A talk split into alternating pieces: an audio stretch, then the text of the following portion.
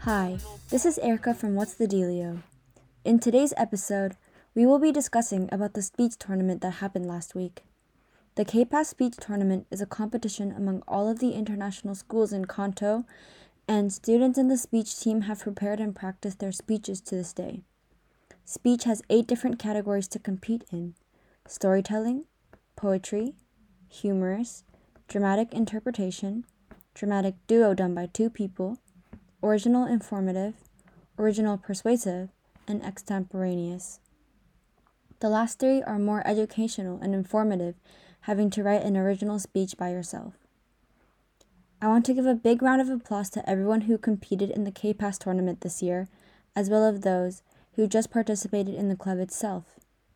Congratulations to SB Littlefield and Leah Epstein in the original informative category, Ryan Hisada and Hannah Freeman in the original persuasive category, Connor Takehana and Nathan Michaels in the extemporaneous category, Kai Hyodo and Haben Jung in the dramatic interpretation category.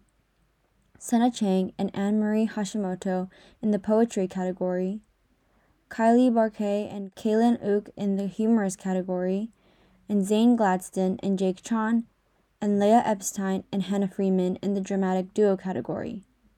Please enjoy.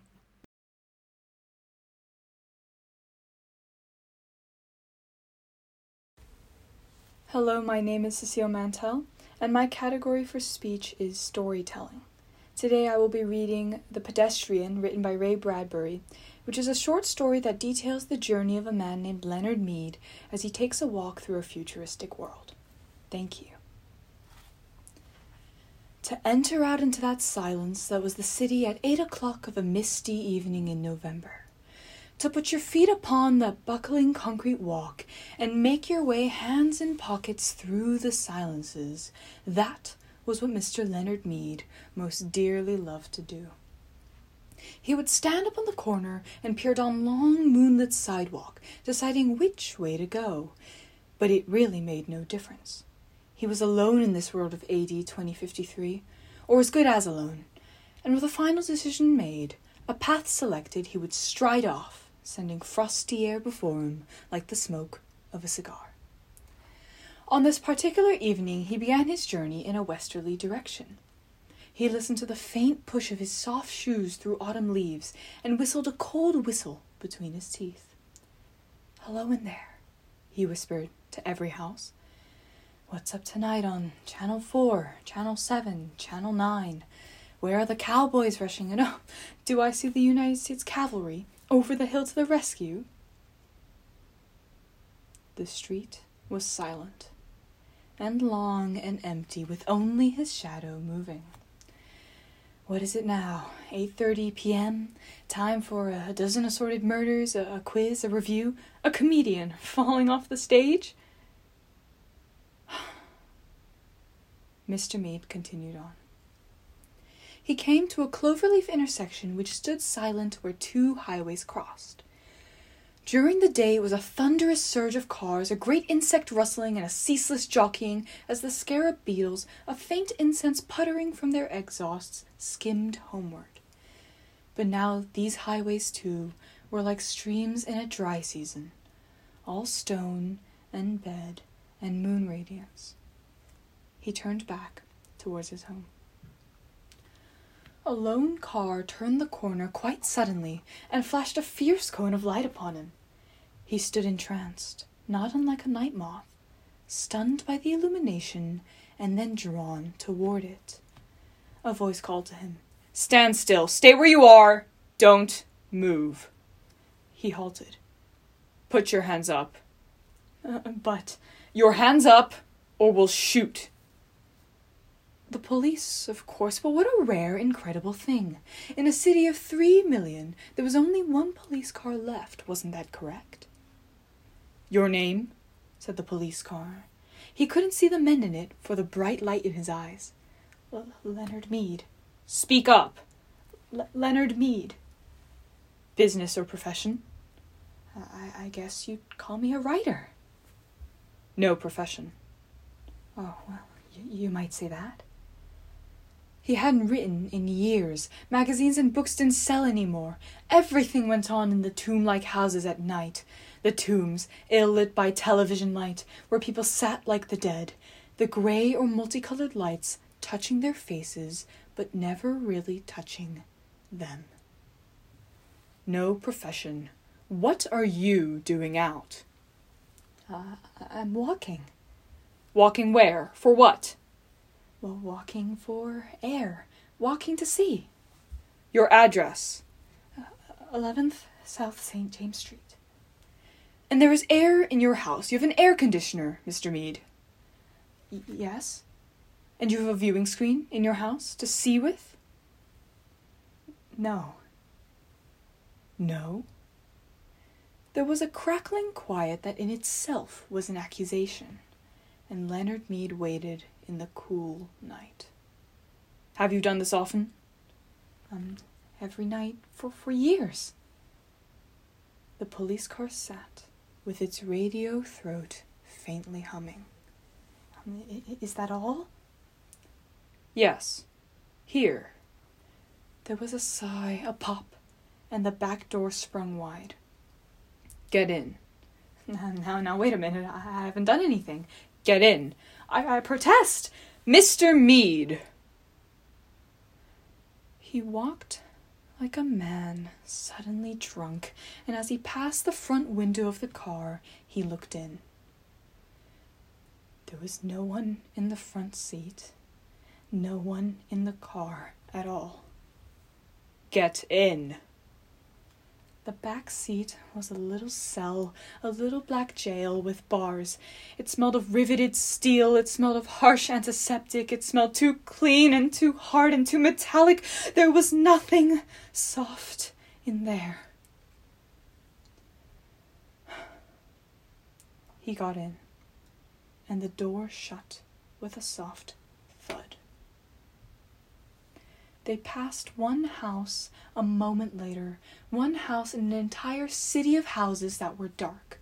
But this one particular house had all of its electric lights brightly lit, every window a loud yellow illumination, square and warm in the cool darkness.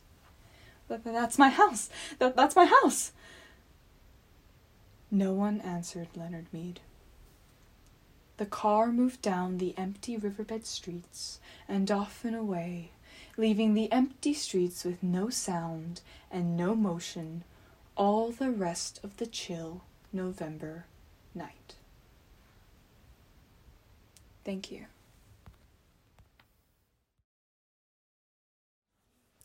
Hello, my name is Senna Chang, and today I will be performing Pineapples on Pizza, a piece of original spoken word poetry that discusses the merits of putting pineapples on pizza and analogizes it to the immigration debate in the United States.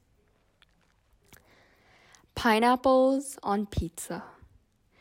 A delivery man once told me a pineapple epidemic is rocking this nation on the news, in our households, and in our schools, this epidemic places a never ending chokehold on the neck of America, a neck whose arteries have been squeezed by the tendrils of oppression purging it of its oxygen. Its noble name on the G7 table is a pure oxymoron when we gargle with the peroxide of performative activism each day, when we drown out all noise in this debate over pineapple on pizza consensus slipping out of our fingers like grease, pizza orders constantly canceled, and pineapples solely ostracized.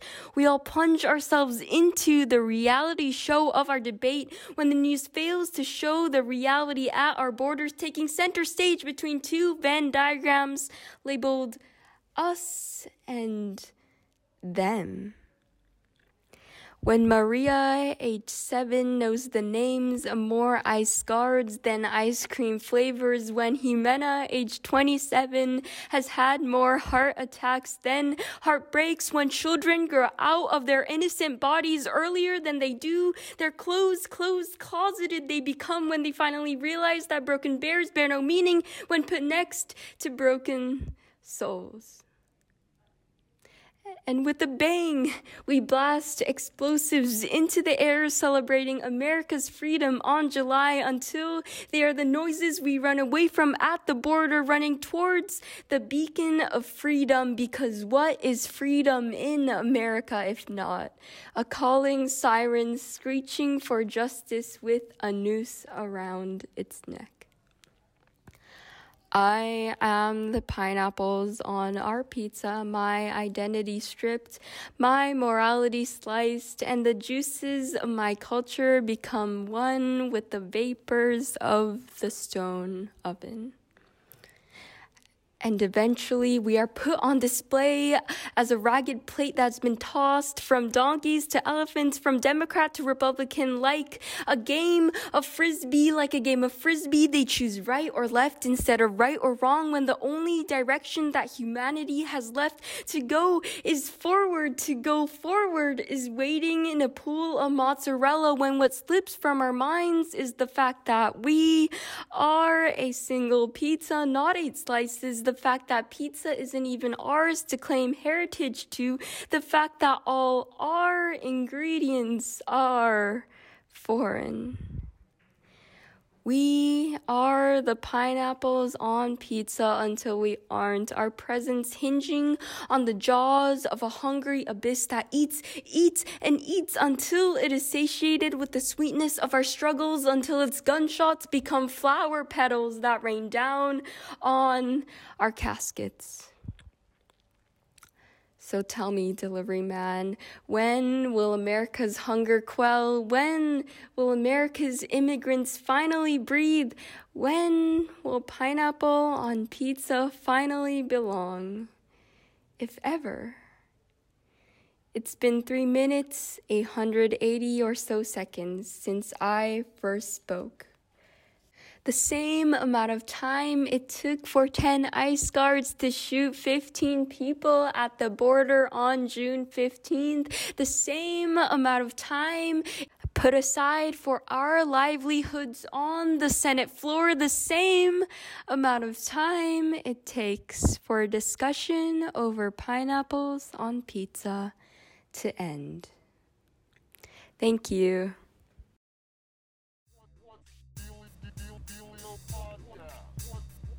Thank you, Cecile and Sana, for sharing your speeches with us. You can see the rest of the team's speeches at the live stream on ASIJ TV.